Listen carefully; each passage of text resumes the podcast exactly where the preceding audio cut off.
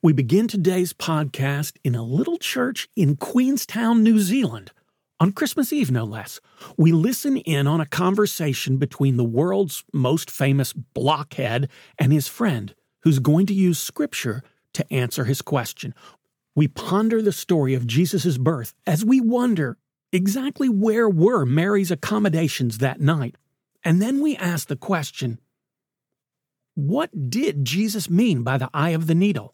All on the way to answering the question Are you comfortable? Welcome to the Sky Pilot podcast that explores questions of faith, spirituality, and religion. I'm Dan Matthews, and I don't have all the answers, but I do enjoy the questions. Welcome to the podcast where every question is an invitation into a spiritual quest, and you're invited along for the journey.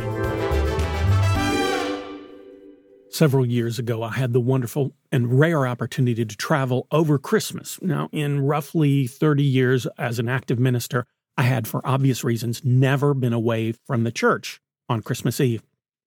It also meant that I got to listen to someone else preach on Christmas Eve. So there I am, sitting in a small church in New Zealand on Christmas Eve. We listened to the reading from the second chapter of Luke, you know, the one that begins with these words in those days, a decree went out from Caesar Augustus that all the world should be registered.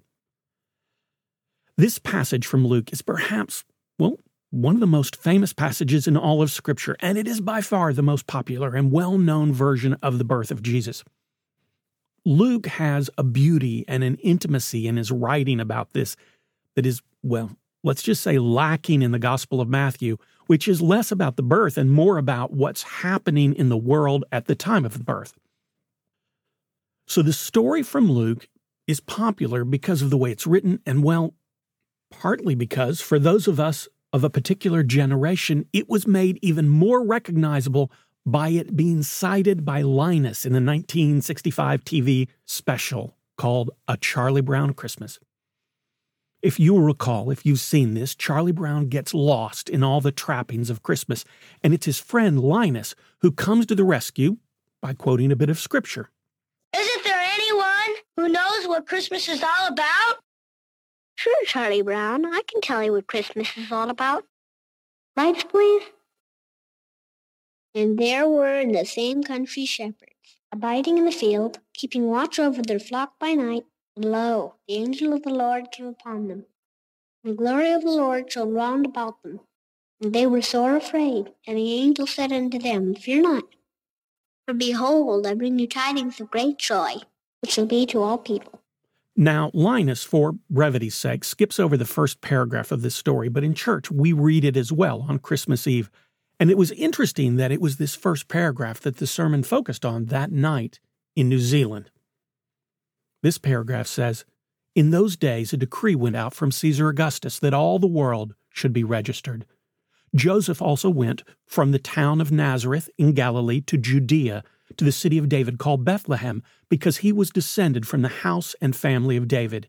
He went to be registered with Mary, to whom he was engaged and who was expecting a child. While they were there, the time came for her to deliver her child, and she gave birth to her firstborn son and wrapped him in bands of cloth and laid him in a manger because there was no place for them in the guest room.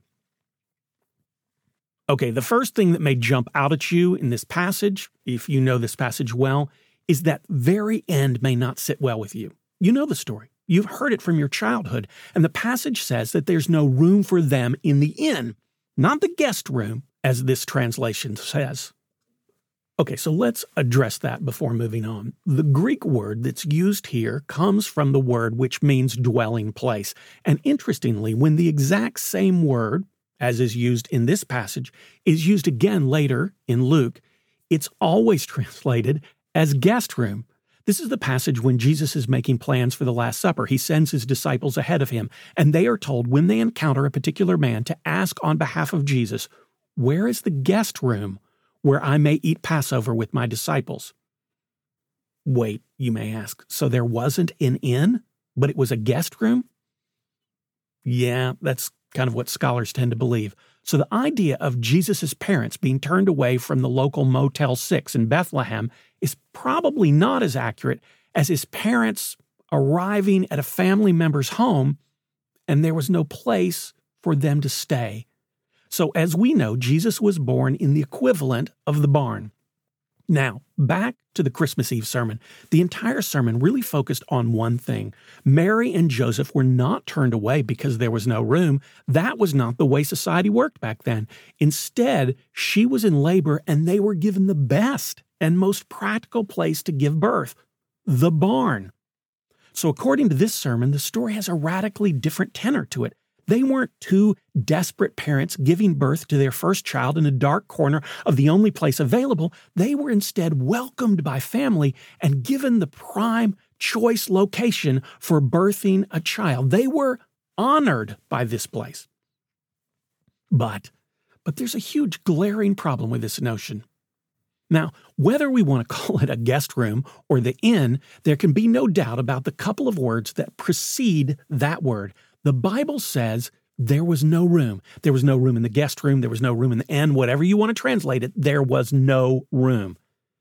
So as I listened to the sermon, I thought two things. First, we've taken a story that has a certain amount of discomfort written into it, and we've taken that away. Now it's a sweet and comfortable story. Second, I was reminded at that moment of another Bible passage that I've heard someone take a similar approach.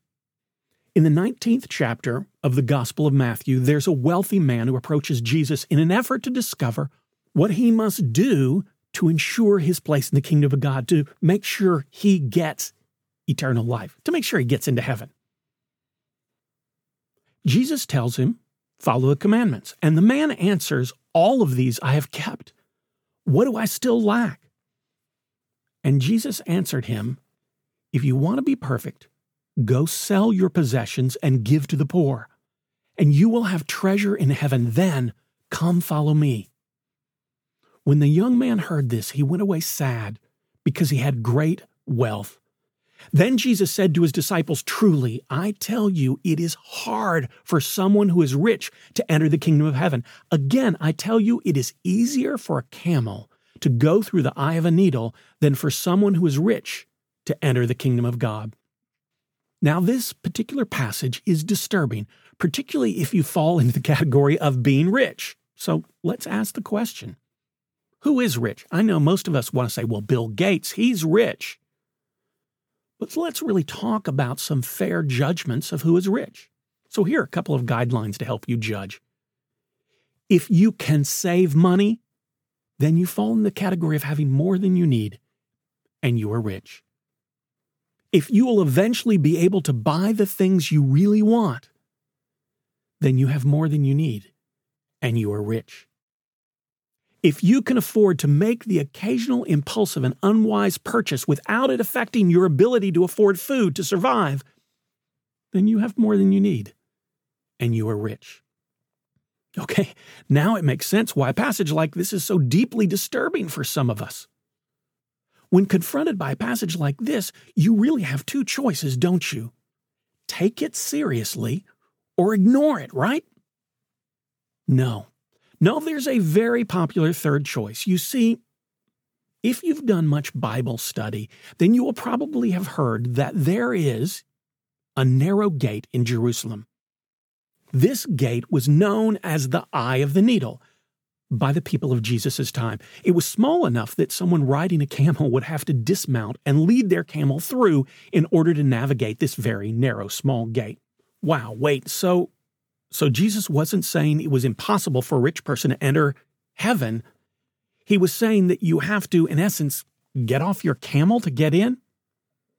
So often, when dealing with a passage that makes us uncomfortable, there is a third choice, right? We rewrite it so it means something that's more palatable, that's more easily adaptable to the way we're currently living. Wait, wait, you might ask. Before we move on, is there any truth to this? Before we dismiss it, we should consider it. Well, in short, no. There's not a single ancient document that references a gate being referred to as the eye of the needle. Not a single one. But that doesn't stop this from being a very popular theory passed amongst Christians to make this passage more comfortable. So, why do we do this? Why do we take a passage like the birth narrative or the passage about how hard it is to get into heaven and change them to have a meaning that they were never intended to have? Well, in short, it is about our comfort, isn't it? I believe with all my heart that God wants us to know that we are loved. God created us, God adores us, and God wants us to know it. If God wants us to know how much we are loved, then it stands to reason by today's modern sensibilities that God also wants us to be comfortable, right? There's no question that Jesus came to proclaim the love of God, but let's look at how he manifested that love in his own life. Jesus, during his life, is asked roughly 180 something, I think 187 is what I've seen, questions. He answers in some form about eight of them. But we can watch in Scripture as Jesus himself asks over 300 questions of other people.